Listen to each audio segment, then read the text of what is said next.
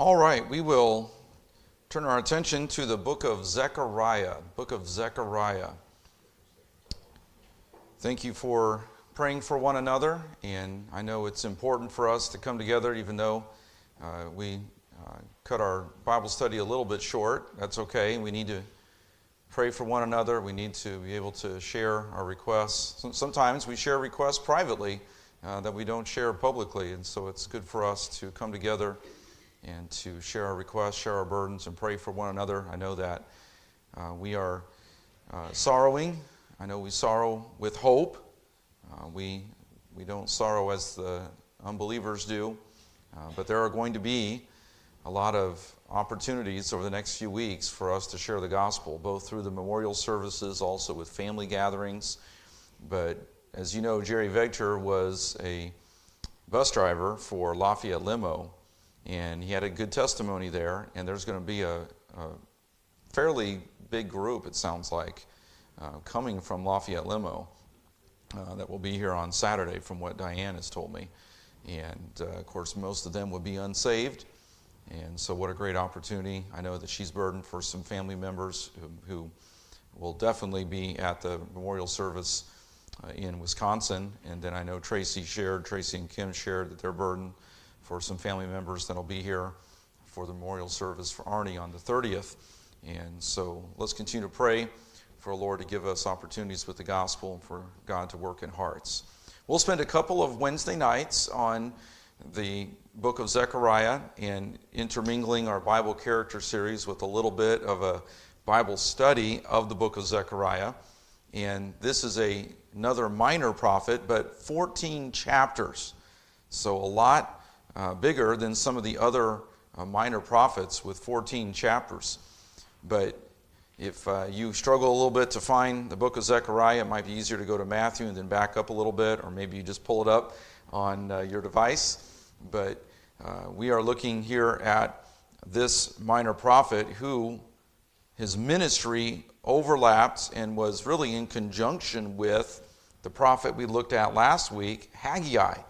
Haggai and Zechariah, in a sense, tag-teamed in this ministry post-exile as the Israelites are returning to the Promised Land, to Canaan, to Israel, and they are beginning to rebuild the temple, and then they face opposition, and they quit.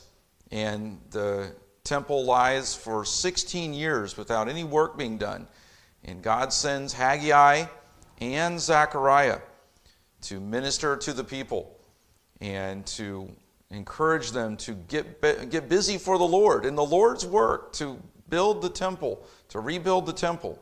And there are prophecies, and there is warnings of judgment, there's calls to repentance, there's comfort and consolation that these prophets have in their ministry and in their message. And though they are considered minor prophets, and we often think of Isaiah and Jeremiah and Ezekiel, yet Haggai, Zechariah, they have tremendous ministries and were used greatly of the Lord in a great way. And this is the temple that is being rebuilt. That will be the temple that Jesus Christ will walk in, that will later in AD 70 be destroyed by the Romans, but nevertheless, this temple will be the temple that Jesus will walk in, will minister in, and he will preach in. And so how important this rebuilding is. And there's, I know, soteriological, and there's symbolism, and so much that could be said. We'll just be able to do a brief overview in the next couple of Wednesday nights. I know this chart, again, is hard to see, but we're down here. Jeremiah's ministry began before the exile, 70 years of captivity, and now Jeremiah, again, has some ministry after the exile, but then Haggai, Zechariah, and Malachi, and we're in that 586 to 450 BC time frame. So again, for a little bit of review, because of the overlap with Haggai, there is it's good for us to go back and do a little bit of review from last week. We'll just quickly put these up on the screen to remind us of the background and the historical setting. 538 BC, Cyrus, as Isaiah had prophesied, literally 100 years before, had spoken the very name of the king who would give the decree for Israel to be able, for the Jews to be able to return from what is generally known as the Babylonian captivity, though it continued into the Medo-Persian Empire, and Cyrus, being the Medo-Persian emperor, he was the one in 538, by obviously the Lord working in his life, in his heart, he was the one who gave the decree for the Jews to return to the promised land, their homeland, the land that they occupy right now, but they only occupy a small percentage of what God even promised to give Israel when he gave Abraham the Abrahamic covenant. But from what Craig Hartman explained in a radio broadcast, a podcast, and I did not realize this until he said it, but Israel right now only has 10% of the land that the British declaration, the Balfour Declaration, the British mandate had originally given them. They're down to 10%. They have a landmass that is about the size of New Jersey, and yet they're considered the colonialists. And I'm going to get carried away if I say too much more. But this is their land they're returning to, that God had promised them, that they had conquered, that God had blessed them with. And they're rebuilding the temple there in Jerusalem, and they get delayed. We know the first group came 536 BC with Zerubbabel and Joshua. There were about 50,000 Jews who returned, so a good number. And then they face opposition and they become lazy and fearful and indifferent. They're building their homes, planting their vineyards, planting their crops, but the temple of God is lying there dormant, unfinished. 16 years later, after it sat for 16 years, God sends Haggai and Zechariah. They prophesy and they preach regarding the need to finish the temple and to reprioritize their spiritual lives. And then 516 BC, the temple is completed. And again, this is the temple that Jesus Christ, the Messiah, would walk in many years later. Herod would add to the temple. Herod would do some work on the temple, but this is the temple that Jesus would walk in. So we come to Zechariah. Haggai and Zechariah, again, contemporaries. Zechariah is a common name. 29 men are given the name Zechariah in the Old Testament. But we're speaking of the one, Zechariah, of course, who wrote this book by the inspiration of God. His name means the Lord remembers, and though it's considered a minor prophet, he was second only to Isaiah in the number of Messianic references. We don't realize that. We often think of, again, Jeremiah, Ezekiel, Daniel, but second only to Isaiah in the number of Messianic references.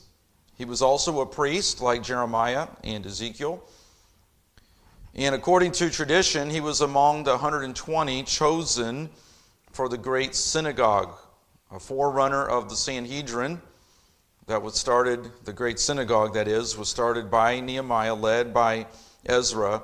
And there is some reason to believe that Zechariah was in that original 120 that eventually would become the Sanhedrin in the New Testament, in the intertestamental period. He was born in Babylon, came to Israel with the first group of exiles, returning in 538 after Cyrus's decree in 538. So he would have been returning in 536. The decree was 538. And this group, again, was under the leadership of Zerubbabel and Joshua the high priest. And a little note from Zechariah 1 in verse 1. In the 8th month, in the second year of Darius, not Darius the Mede, not the Darius of the lion with Daniel in the lion's den, but a different Darius. came the word of the Lord unto Zechariah, the son of Berechiah, the son of Iddo the prophet. So Iddo was his grandfather, Berechiah his father. So a little note there. And then his ministry began about 2 months after Haggai's, and of course overlapped. So he's a contemporary of Haggai. He begins prophesying a couple months after him, which results in Zechariah kind of coming 2 months later and helping to keep the revival going that had started under Haggai's preaching. Haggai is preaching a strong warning and theme of repentance and spiritual priorities, because they need to get busy in the work of the Lord in rebuilding the temple, in keeping God as their priority and not going back into the sins that had caused them to be put in exile, put in captivity before. And lest they become complacent and indifferent, and as we are so reminded frequently of the proneness of our heart to wander, Haggai is warning them, and he's calling them to repentance, calling them to reprioritize their lives. And then Zechariah comes 2 months later, and he continues with a little different emphasis, but continues to encourage them in this work of the Lord. And we see then he prophesies into the future, of course, the future blessings from God for Israel, specifically in the person of the Messiah. And he told the people that this temple that they were rebuilding would be the temple the Messiah would enter, and then in a far fulfillment speaks of the temple and prophesies of the Messiah's second return and inhabiting the temple that we know of as the temple in the millennial kingdom. And then, of course, in the eternal kingdom, in eternity, God is the tabernacle. God dwells with men. There is no need for the temple in heaven. And we know that there is a temple in the millennial kingdom, and we won't go back and look at that chart right now that I put on the screen last week about the various temples. But it's nevertheless a prophecy of Christ's first coming, but also he projects ahead and looks into the far fulfillment of Christ's second coming and the millennial kingdom and the temple that the Messiah would inhabit there. This book has also been nicknamed the Apocalypse of the Old Testament.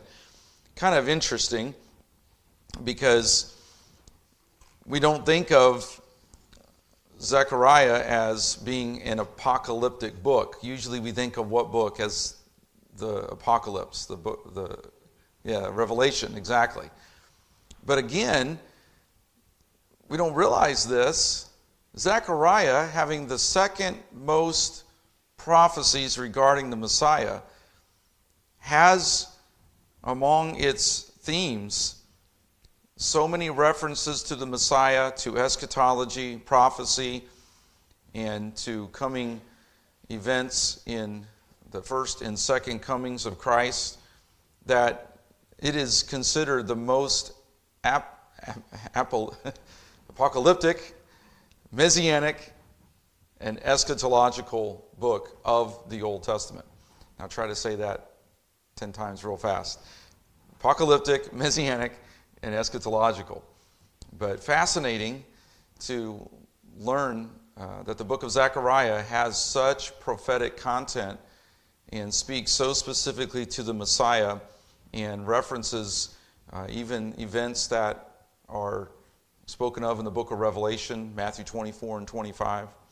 And so just some good background information for us to know and understand.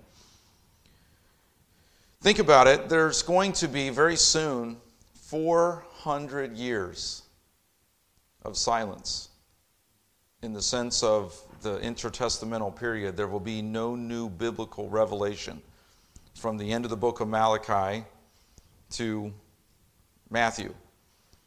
So Zechariah being one of the last prophets in the Old Testament, think about what is coming for the world, specifically the Jews, for Israel. 400 years, there would be silence. There would not be any new biblical revelation.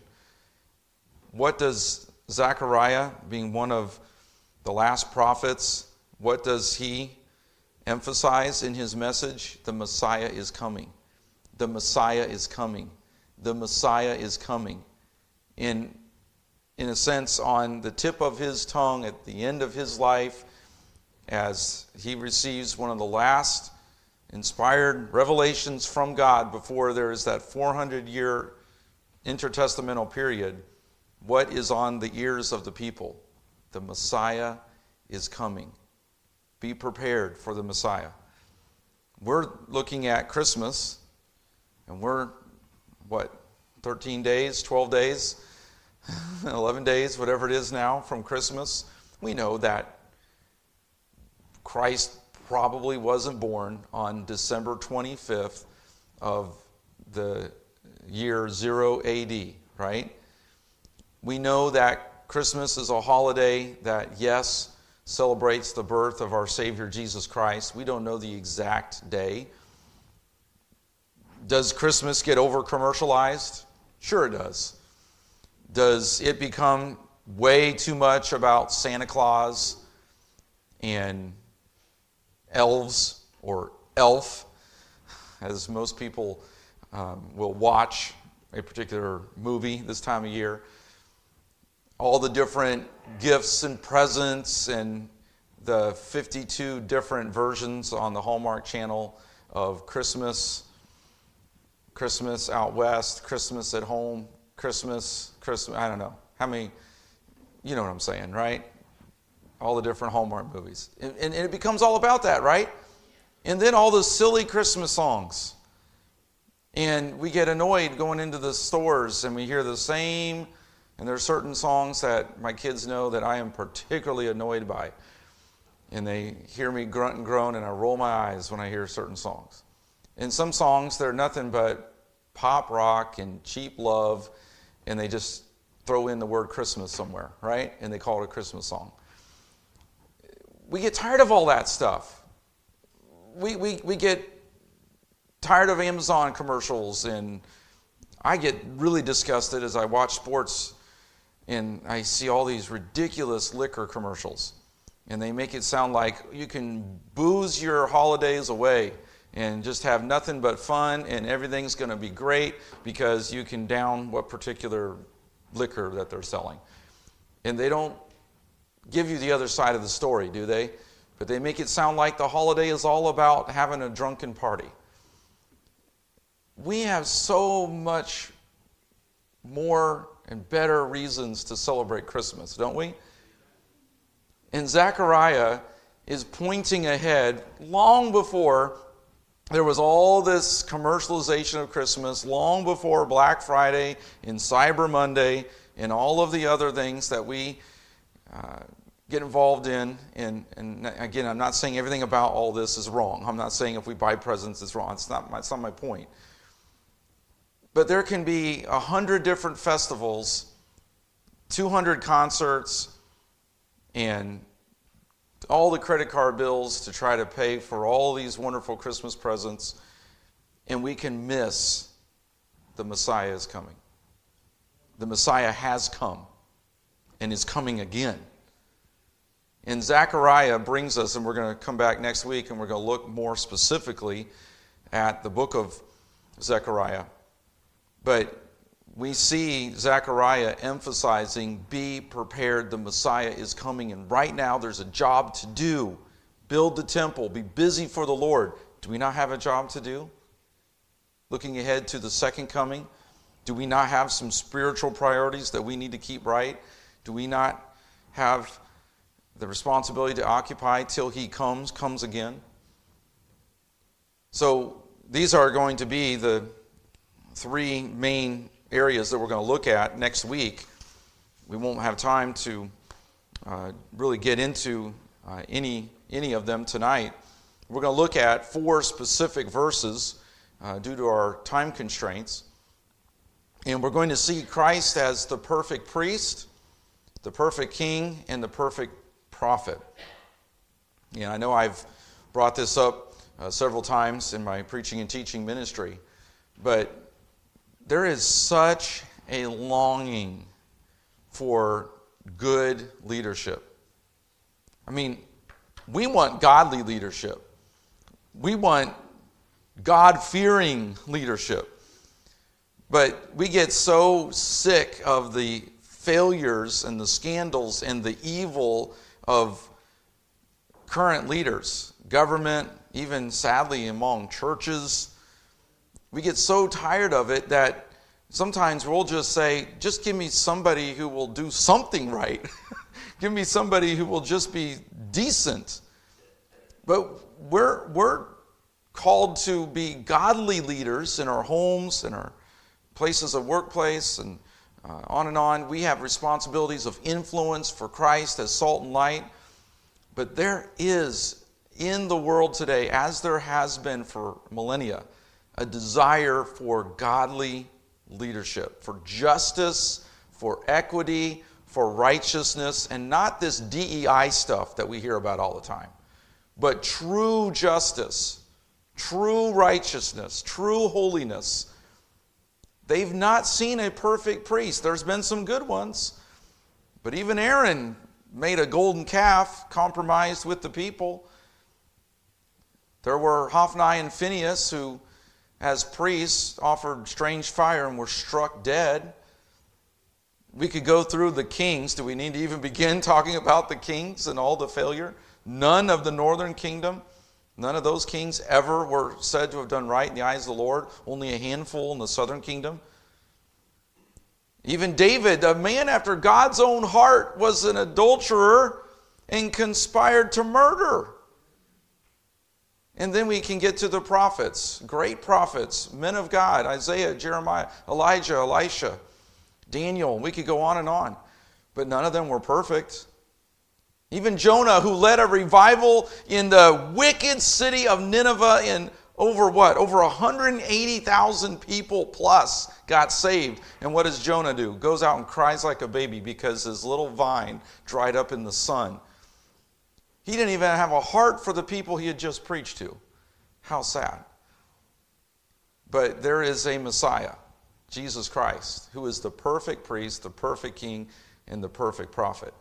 And in the final days of the Old Testament, as Zechariah is preaching, he is going to give us the characteristics of this Messiah coming, who is the perfect priest, the perfect king, the perfect prophet.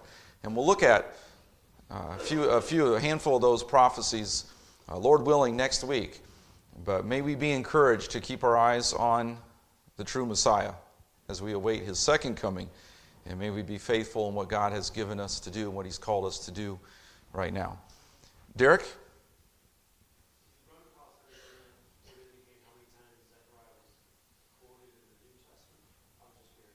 I did not have that in my notes. I will look that up. Good question. You stumped the preacher. I didn't mark that in my notes. I will look that up though. Second most Messianic references, but I don't know the number. I'll look that up. Okay. So we'll give a prize to whoever. Anyway. Yeah, I'll look that up though. Thank you for that. Let's close in prayer and then we'll be dismissed. Lord, thank you for bringing us together tonight, that we can pray for one another, that, Lord, we can be encouraged from your word. Thank you, Lord, for what you are doing in our midst. Lord, we're hurting. We're sorrowing, we're grieving in so many ways, but at the same time, Lord, we are comforted, we are assured. Lord, we are experiencing your grace and your peace. We continue to pray for Diane, for the Vechter family, for Tracy and Kim, for the Holtz, Lord. We pray that you will just continue to give them your peace, your comfort. We pray for the memorial service on Saturday, that, Lord, you will give us great opportunity to be a testimony, to be a witness as we celebrate Jerry's life, and as we give thanks, Lord, to you for how you used him, saved him, and how he served you so faithfully. Lord, we pray for each of these different needs that we have. We give those to you. Pray for safety as we travel home. Thank you again for our time together. We'll give you the praise for it in Jesus' name. Amen. All right. Have a great rest of the week. We'll see. I know some of you on Saturday and again on Sunday.